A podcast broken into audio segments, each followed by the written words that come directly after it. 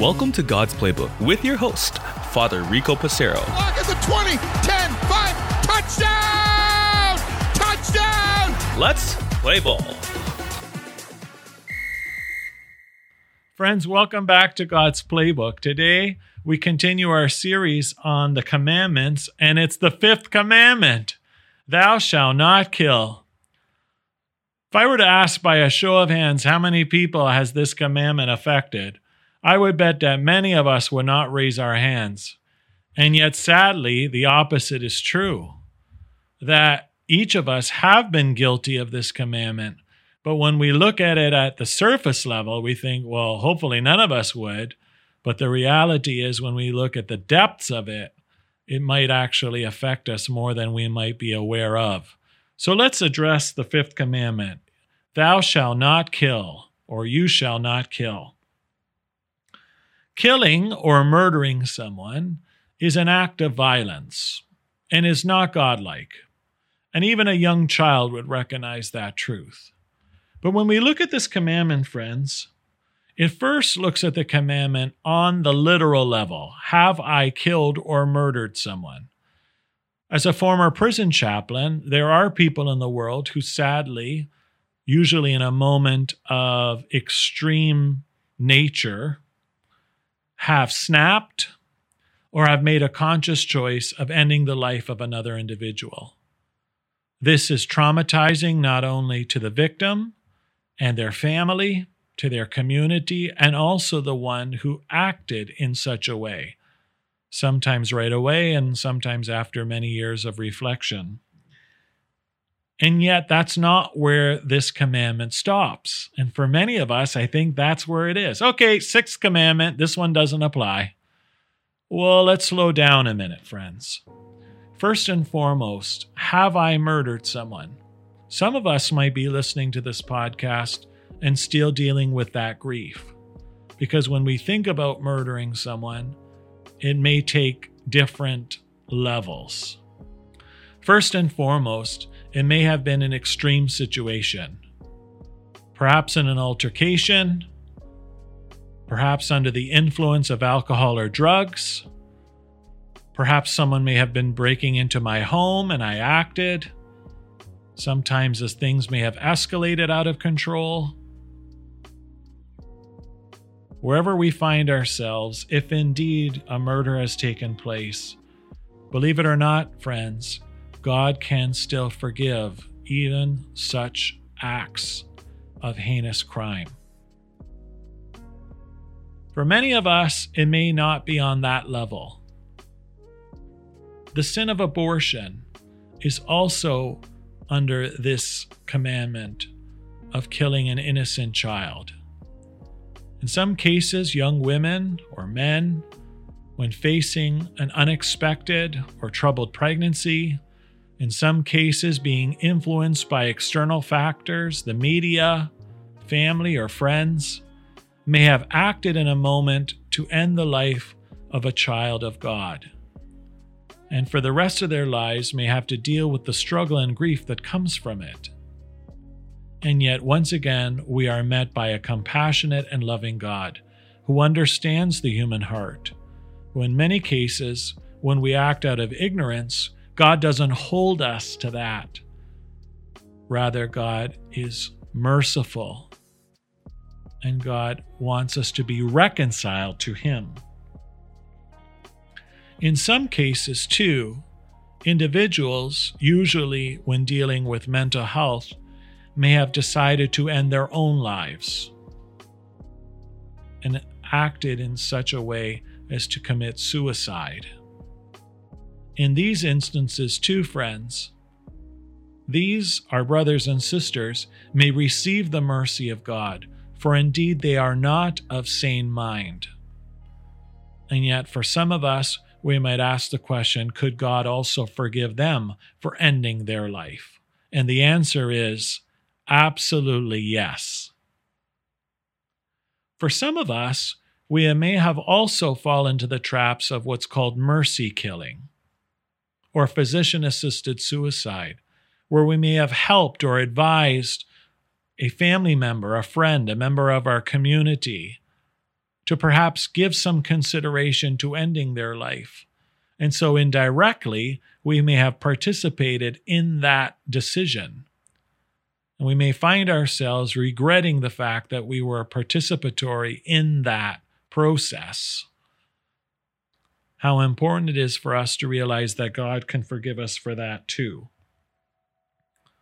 But I would suggest, friends, let's go deeper as well. Have there been times in which I have used not a gun or a sword or a knife or some other weapon to kill someone, but rather my tongue?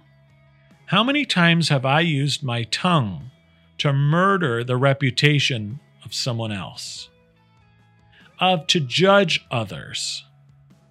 Of to bring their weaknesses to the forefront of people's minds so that others may see them differently? There are many times where I've killed the integrity of another person by my words and actions. And so the tongue can be one of the most dangerous weapons that each of us own. God has given us our tongue to give Him praise and to build each other up. And yet, there are times, especially in conflict and poor communication, in which our tongue becomes a weapon of destruction. And so this commandment applies to each of us who have exhibited hatred towards one another, who have said hurtful things to one another, who have brought slander to another's reputation, in which we have said false accusations against one another. There are times in which we have said ill will to one another and used foul language to belittle one another. This is so important for us, friends, to recognize our need for God's mercy, and it falls under this commandment. All of a sudden, this commandment seems a little more real to me. I wonder if it might seem a little more real to you as well. And I'm sure each of us, when we acknowledge the times in which we have been guilty of such sins, to recognize that, Lord, I am sorry for what I said. I'm sorry for making the other feel less. I'm sorry for the times where I've bullied others. I'm sorry for the times in which I have not spoken as a true friend of yours. And so it is important, friends, that we also recognize the harboring of anger and resentment towards another, to call upon things of evil nature or perhaps poor health or you know, cursing someone. These are all areas in which we need God's mercy for, and we need to eliminate from our lives so we hold true to this commandment that we are not to kill, but rather to build one another up. There may have been many times, friends, in which you and I have been victims of this as well. Others have belittled us. May we also ask God to not only forgive these individuals for their ignorance, and for the harm done to us, but to ask God to help us to learn how to let go and let God, to move past these hurts, and to be able to rebuild our lives and move forward as God's daughters and sons.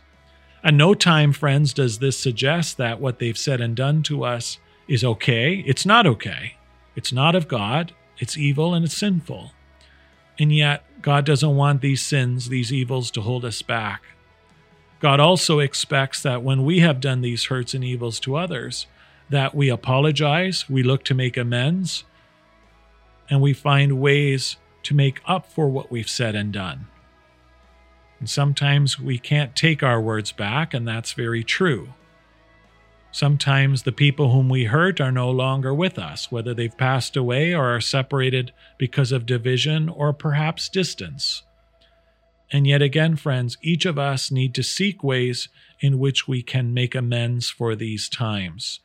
God has given us this commandment to bring to our minds the importance of showing respect and the dignity of each human person, even when others don't deserve our respect. Am I willing to be Christ like? Just because somebody disrespects me does not mean that I should disrespect them. somebody shouts at me and calls me names, I should not reciprocate that evil with more evil. Lord, help us to realize the words, the language, the things we say and do have an effect on our relationship with you and one another. Help to heal us of our harms. Help to heal us of the harms done to us. Lord, may we use our tongue, may we use our bodies, may we use our minds, not to belittle, but to build up. For when we do so, when we see you in others, we give you the glory and praise that is your due, and we give the honor and praise to those around us as brothers and sisters in Christ. For God's Playbook, I'm Father Rico.